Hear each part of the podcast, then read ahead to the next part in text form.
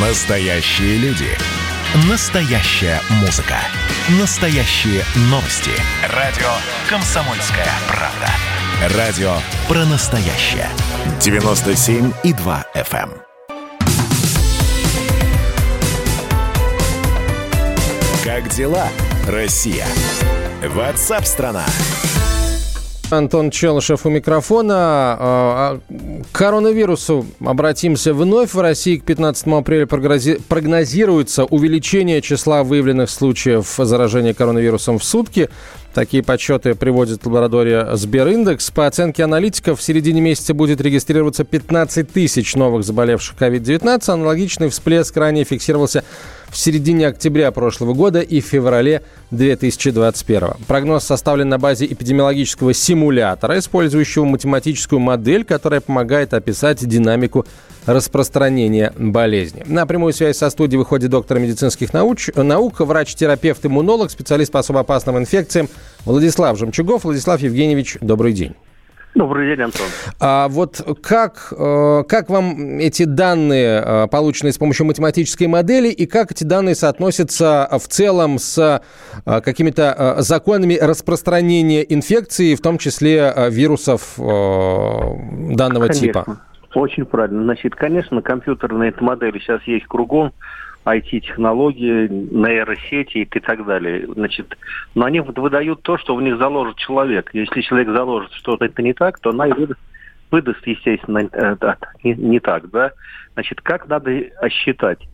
Значит, э, у нас есть, ну, во-первых, в целом на стороне у нас как средняя температура по больнице, потому что все регионы очень сильно отличаются. М, Там Москва, Хабаровск, Кавказ и так далее. Поэтому по, по, по коммуникабельности, по плотности населения, по демографической ситуации, по транспортной системе и так далее. То есть, поэтому вот в целом по стране я бы считать вот не стал.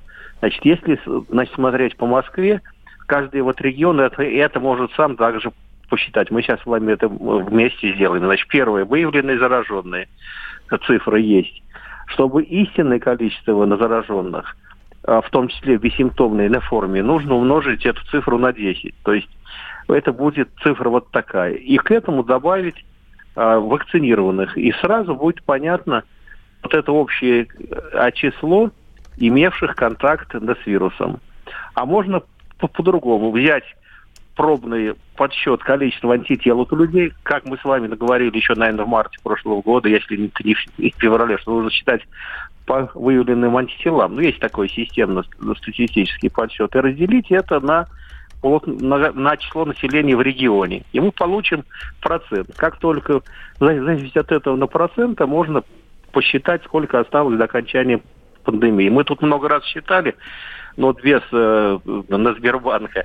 И получается, все, что в конце мая вообще закроется на вопросы на, в Москве. Мэр объявил, что уже 50% было контактировавших там э, два месяца вот назад. И уже сейчас, я думаю, что в Москве уже осталось меньше там 10%, 20%, которые не, не контактируют. То есть в Москве вот вопрос закроется ну, действительно, в мае, в- к началу от июня все прекратится абсолютно. В целом, по стране, да, будет дольше.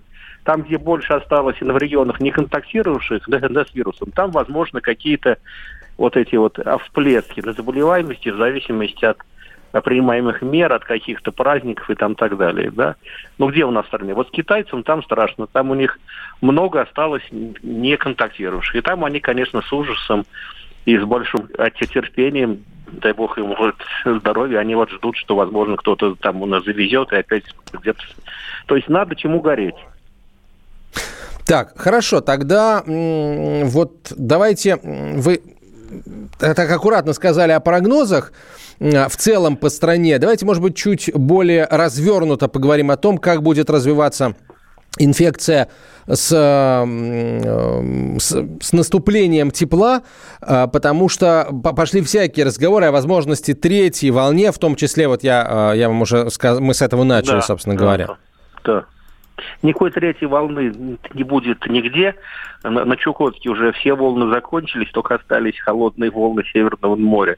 Вот. А в Москве, да, тоже волны закончились, не, нечему, некому больше это болеть. Вирус не найдет о себе, кого еще больше это заразить, чтобы нарастало количество. Это однозначно. Значит, это вот так вот. А все, а все промежуточные, я просто не слежу за всеми вот регионами отдельно. Думаю, в Роспотребнадзоре есть подробнейший прогноз, и там специалисты вот реальные, в частности, доктор Малеев с огромным опытом, и он может посчитать э, его сотрудники налегко, значит, со сколько осталось до этих 70 процентов, где эпидемия сама останавливается. А что будет, с вашей точки зрения, происходить сейчас в странах Европы, где э, вот этот локдаун, э, простите за, так сказать, и, иноязычное вкрапление, ну, да. э, он, он во всей красе, там не хватает вакцин, э, там что будет происходить? И нет ли опасения, э, скажем, э, возникновения, э, нет ли опасения завоза э, людей, э, завоза вируса из-за границы к нам, хотя если у нас будет действительно э, иммунизирована значительная часть населения, может быть, уже и не страшно нам, не страшен уже нам завоз? не страшно, вы абсолютно правильно понимаете на ход событий и говорите об этом, что у нас теперь уже, да, не страшно, потому что у нас есть коллективный иммунитет достаточный, чтобы э, сдемпфировать, извините тоже за слово такое иностранное, но сбалансировать все поступающие от инфекции, при одном вот условии, что если этот новый вирус, он не станет новым, потому что этого никто не может это исключать, это естественный эволюционный процесс. Если вирус новый будет так отличаться, что он не, не будет замечать иммунитет предыдущий, что, с моей точки крайне мало, вероятно, то есть 0,0000000 запятая 0, 0, 0, 0, 0, вот так вот. Поэтому, а что касается Запада, да, мне удивительно, кто у них болеет, потому что на самом деле вот эти вот локдауны, они совершенно сейчас не имеют на смысла, ну, никакого, потому что кого они ограничат, и, а, собственно, от этого это не зависит эффект. Им надо кардинально поменять тактику на лечение на ранних стадиях, везде, чтобы люди не умирали. Тогда не будет паники, и при естественном даже ускорении распространения на вируса никто не будет впадать в панику и бояться, не будет никаких этих демонстраций, на, против, против мир. Ведь если люди не будут умирать, то вот это вот ускоренное распространение на вируса, оно приведет к скорейшему достижению коллективной иммунной прослойки, вот то есть 70%, и процесс закончится. И это логично. Но люди боятся чего? Что их родственники вот умирают, знакомые вот умирают, они впадают в панику. Паника передается на властям, они хотят остаться правительству, да, не Германия, Франция, поэтому они делают хоть что-то, что все видят. Потому что остального, как они там насытили аппаратурой эти врачами, ну, приду в пример, да, наши в самом начале поставили, так сказать, э, на 100 баллов на э, э, достаточное количество коек, аппаратуры, врачей, и стали сходны, там, спасибо армии, конечно, настроили, да, госпиталей. И поэтому всем всего хватило, и смертность не выросла. Поэтому у нас все спокойно, и, в общем-то, относительно. Даже есть какие-то всплески там, что вроде бы как у нас и нет вот это ничего, и даже сомнения в истинности там статистики.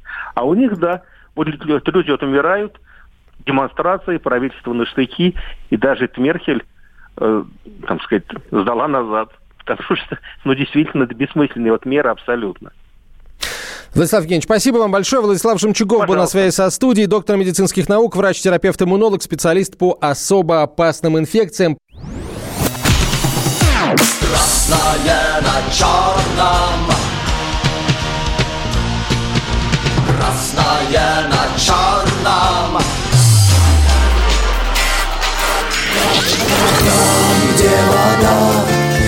Смешки ломаных стрел Я руки протягивал вверх, я брал молнии в гость Снова в летят дороги День просвет менять Камушья, а